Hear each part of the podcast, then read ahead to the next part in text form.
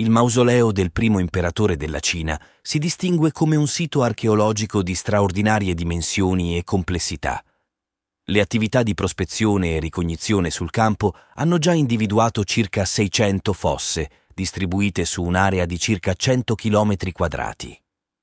La vastità di questa località, paragonabile a quella di una cittadina, diventa ancor più impressionante considerando che tutte le strutture sepolte a Xi'an furono erette in meno di 40 anni, destinate a commemorare un'unica figura.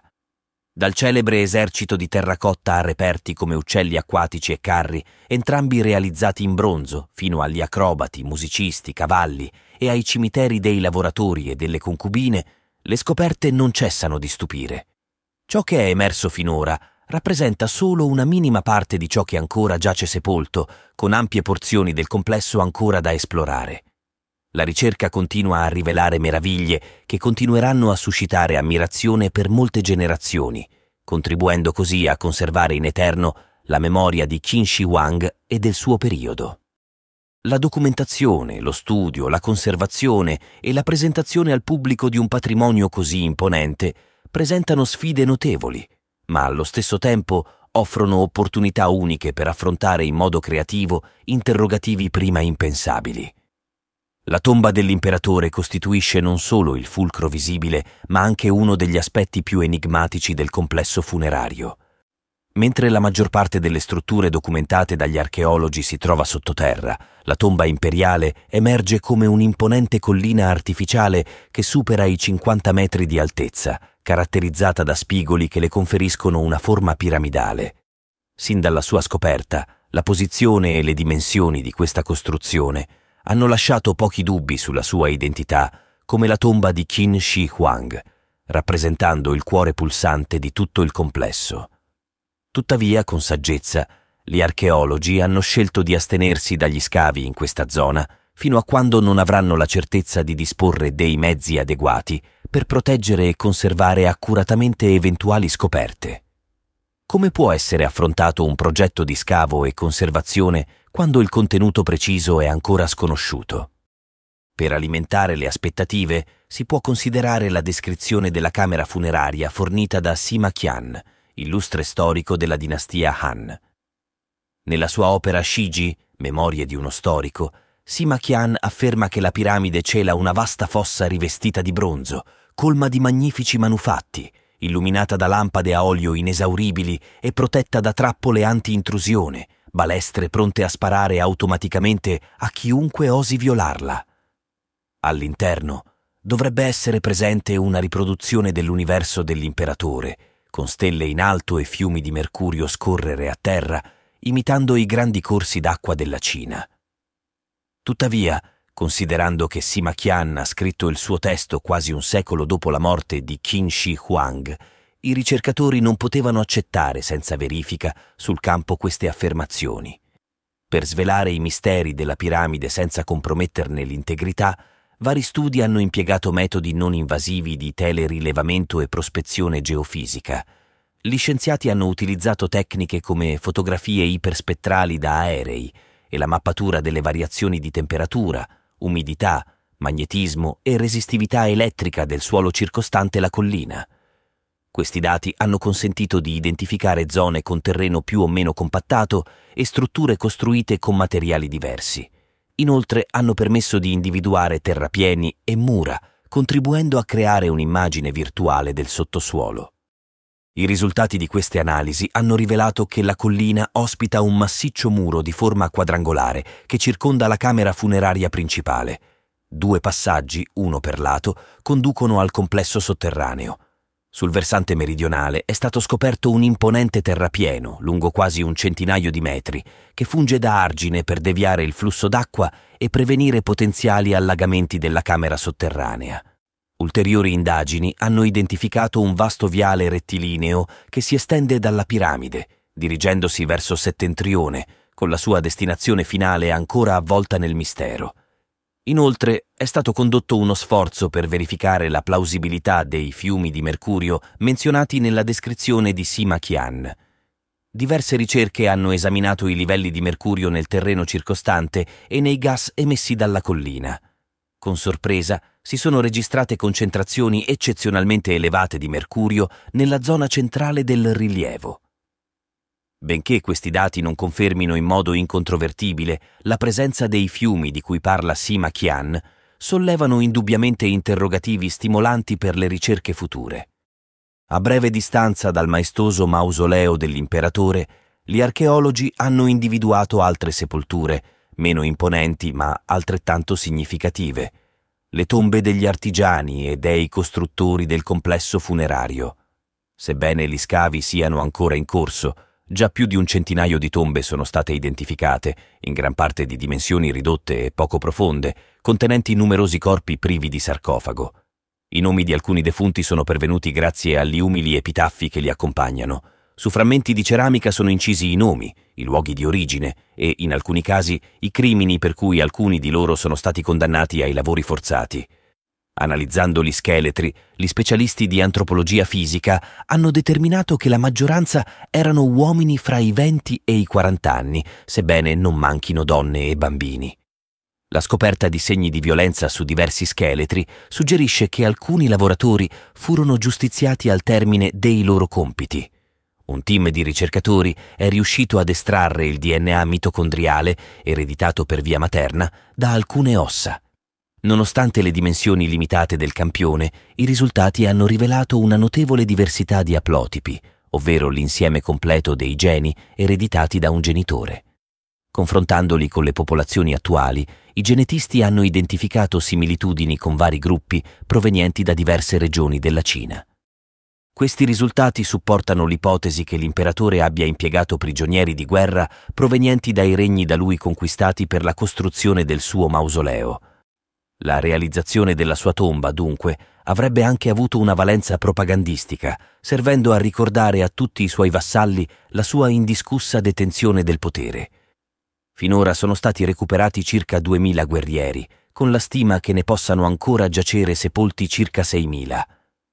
Grazie alle dettagliate annotazioni degli archeologi che hanno operato sul sito, L'utilizzo dei sistemi informativi geografici consente oggi di creare mappe che riflettono la disposizione dei guerrieri e delle armi nel modo in cui sono stati originariamente scoperti. Tali mappe contribuiscono a una migliore comprensione della formazione di battaglia degli eserciti di Qin Shi Huang. Tuttavia, l'immagine attuale di centinaia di guerrieri che i visitatori contemplano quando si affacciano sulla fossa si discosta significativamente da quella che gli archeologi hanno scoperto e da quella che poteva ammirare il primo imperatore. La maggior parte dei guerrieri è stata ritrovata frantumata in vari frammenti, richiedendo un complesso intervento di ricostruzione per restituire loro l'aspetto originale. Parte di questa opera di restauro è stata eseguita direttamente sul sito degli scavi, ma il museo adiacente dispone anche di laboratori specializzati.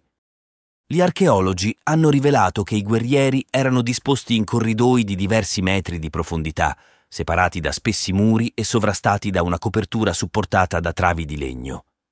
L'analisi microscopica delle strutture lignee ha rivelato che la maggior parte delle travi è composta da abete, AB, tusga e picea della famiglia delle pinacee, con alcune tracce di alloro, della famiglia delle Lauracee.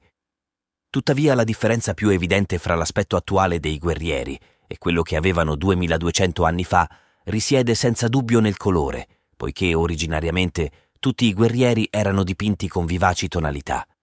Questa caratteristica accentuava le disparità e conferiva un'immagine visiva notevolmente diversa da quella attuale. Le analisi di laboratorio hanno permesso la dettagliata ricostruzione del complesso processo di finitura. Inizialmente le superfici venivano rivestite con una lacca ottenuta dalla linfa dell'albero Toxicodendron vernicifluum, conosciuto come Qi in cinese, una sostanza utilizzata per impermeabilizzare e conferire lucentezza a mobili e oggetti in legno, diventando un elemento caratteristico dell'artigianato cinese. Successivamente la superficie laccata veniva dipinta con varie tonalità, oggi esaminate attraverso tecniche avanzate come la spettroscopia Raman o infrarossa. L'analisi ha rivelato minerali naturali e materiali sintetici, fra cui malachite, verde, azzurrite, blu, ematite e cinabro, rosso, minio, arancione, caolino e stannato di piombo, giallo, carbone, nero, cerussite e persino cenere d'ossa, bianco. Fra i pigmenti più enigmatici che decoravano i guerrieri spicca il cosiddetto porpora di Han, un silicato di rame e bario non presente in natura e non replicato in altre parti del mondo.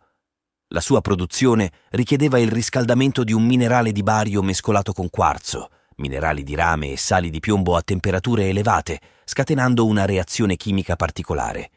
Per addensare i pigmenti e conferire loro una consistenza pastosa adatta all'applicazione, gli artigiani impiegavano materiali organici come uova e colle derivate da prodotti animali, riconoscibili ancora oggi tramite l'analisi biomolecolare delle proteine. La conservazione di questi pigmenti rimane una sfida significativa, forse la più complessa.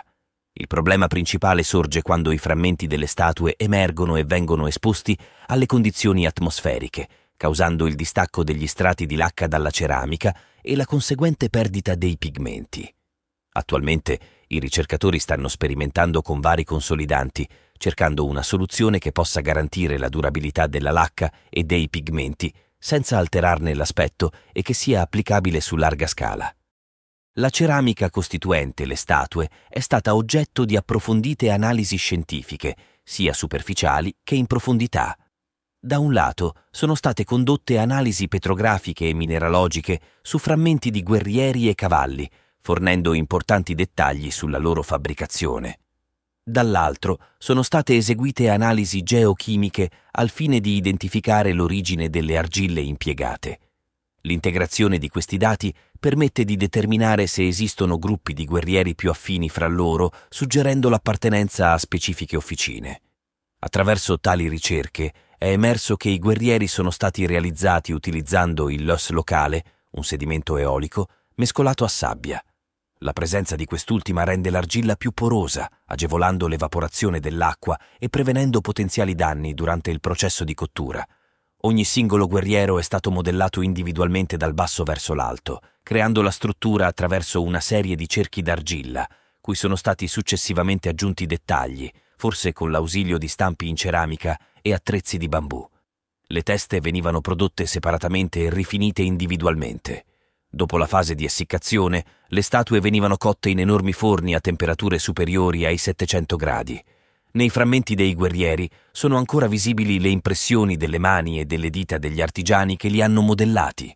Il peso finale di ciascuna figura varia fra i 160 e i 300 kg. Su numerosi guerrieri sono presenti piccoli segni impressi o incisi, fra cui toponimi, nomi di persone e numeri, testimonianza delle diverse fasi logistiche, organizzative e di controllo della qualità durante la produzione. L'analisi dettagliata di questi segni, della loro posizione sulle figure, come se fossero presenti su una gamba o un braccio, e della loro distribuzione nella fossa ha fornito una comprensione più approfondita dell'organizzazione del processo produttivo. Risulta evidente che le statue non sono il risultato di un singolo laboratorio, bensì di diverse unità produttive che operavano parallelamente con un certo grado di autonomia. Ognuna di esse era verosimilmente guidata da un proprio maestro, supervisore del lavoro di altri operai non specializzati. Le analisi chimiche hanno rivelato alcune differenze nella composizione dei guerrieri attribuiti a ciascuna officina, rafforzando l'idea che ognuna di esse utilizzasse forniture di argilla distinte. Questi risultati hanno confutato l'ipotesi iniziale, secondo cui tutti i guerrieri sarebbero stati prodotti in una singola, vasta linea di produzione e assemblaggio basata su moduli. È interessante notare che, nonostante la produzione in serie, i guerrieri presentano chiare diversificazioni, tanto che finora non sono state individuate due statue identiche. Gli artigiani si sono evidentemente dedicati a fondo alla personalizzazione di ciascun soldato. Una delle attuali linee di ricerca si concentra sulla creazione di modelli digitali tridimensionali dei guerrieri che consentono sovrapposizioni e confronti delle forme di diverse figure, permettendo persino di quantificarne la somiglianza. Questi studi di morfometria geometrica sono ancora in fase sperimentale ma i risultati preliminari evidenziano il notevole potenziale per studiare i guerrieri senza la necessità di toccarli e comprendere fino a che punto la loro fisionomia è stata diversificata. I guerrieri di terracotta erano equipaggiati con spade, lance, daghe, alabarde, archi e balestre. A differenza delle statue che replicano guerrieri in carne e ossa, le armi sono autentiche, pronte per il combattimento e potenzialmente letali.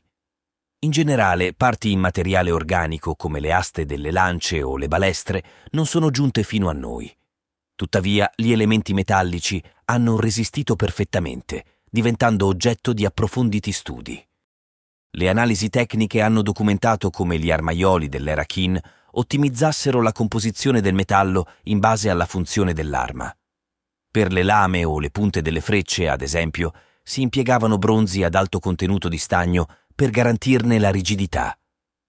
Viceversa, alcune spade di bronzo presentano aste di rame all'interno, aumentandone la rigidità per evitare rotture in impatto con altre spade.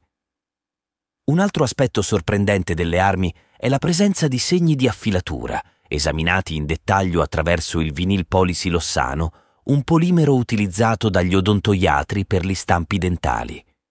Questo silicone ha permesso di ottenere impronte della superficie dei taglienti metallici, successivamente esaminate al microscopio a scansione elettronica.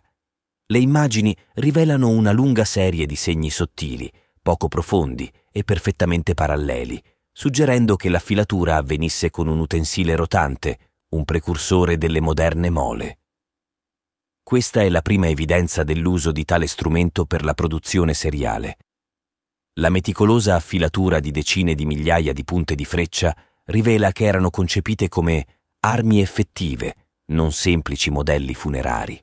Inoltre, l'ingente investimento in manodopera evidenziato da questo dettaglio, apparentemente secondario, suggerisce che nella costruzione del mausoleo non furono risparmiate risorse, indicando molto probabilmente la presenza di ulteriori scoperte.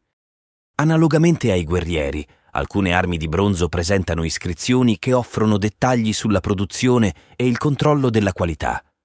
In alcuni casi le iscrizioni sono state incise a scalpello, mentre in altri sono state applicate con vernice rossa e materiali carboniosi, forse inchiostri, rivelati grazie all'imaging multispettrale, una tecnica di indagine ottica che estrae informazioni da immagini digitali. Combinando lo studio di questi segni con analisi chimiche e morfometria geometrica, è emerso che anche le armi derivano da arsenali diversi, non da una singola officina.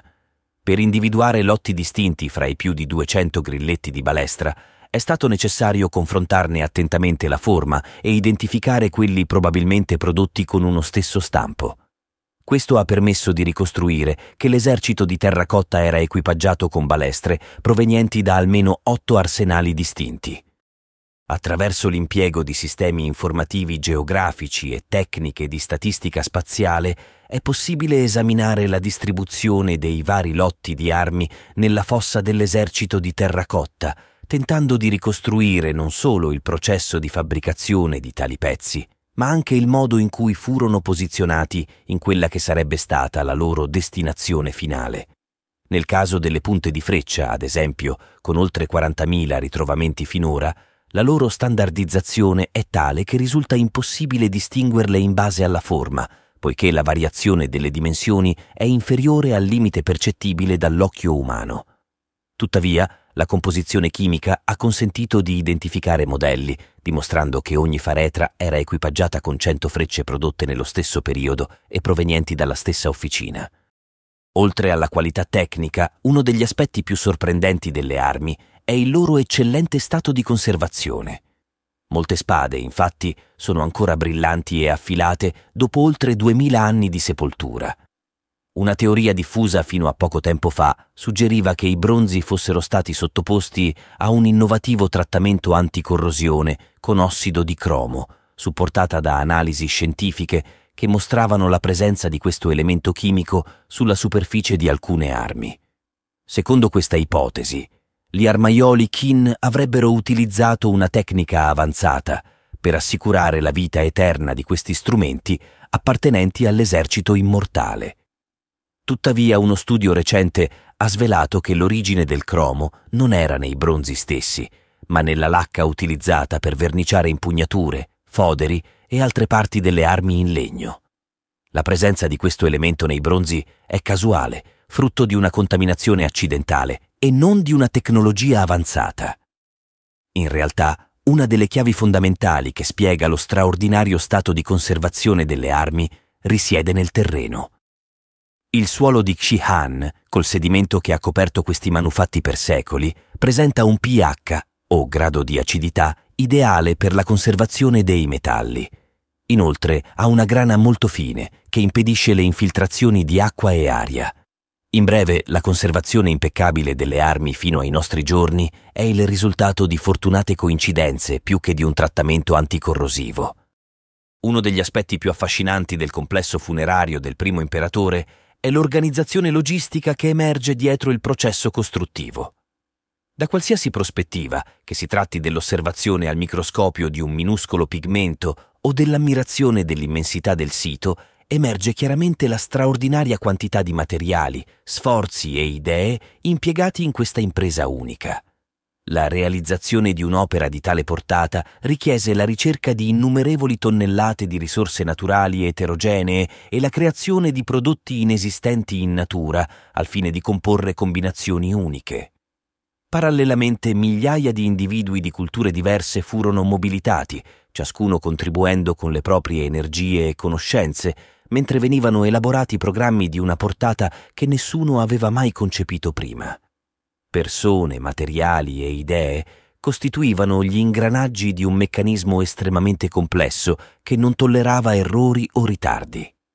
Oggi comprendiamo che il segreto logistico risiedeva nella combinazione di un sistema di produzione decentralizzato in diverse unità e di un sistema di supervisione centralizzato che garantiva standardizzazione e qualità. Svelando i misteri del sito, l'archeologia consente anche di riconoscere la moltitudine di figure anonime che hanno costruito quest'opera senza tempo e che ne sono stati i veri artefici, i lavoratori.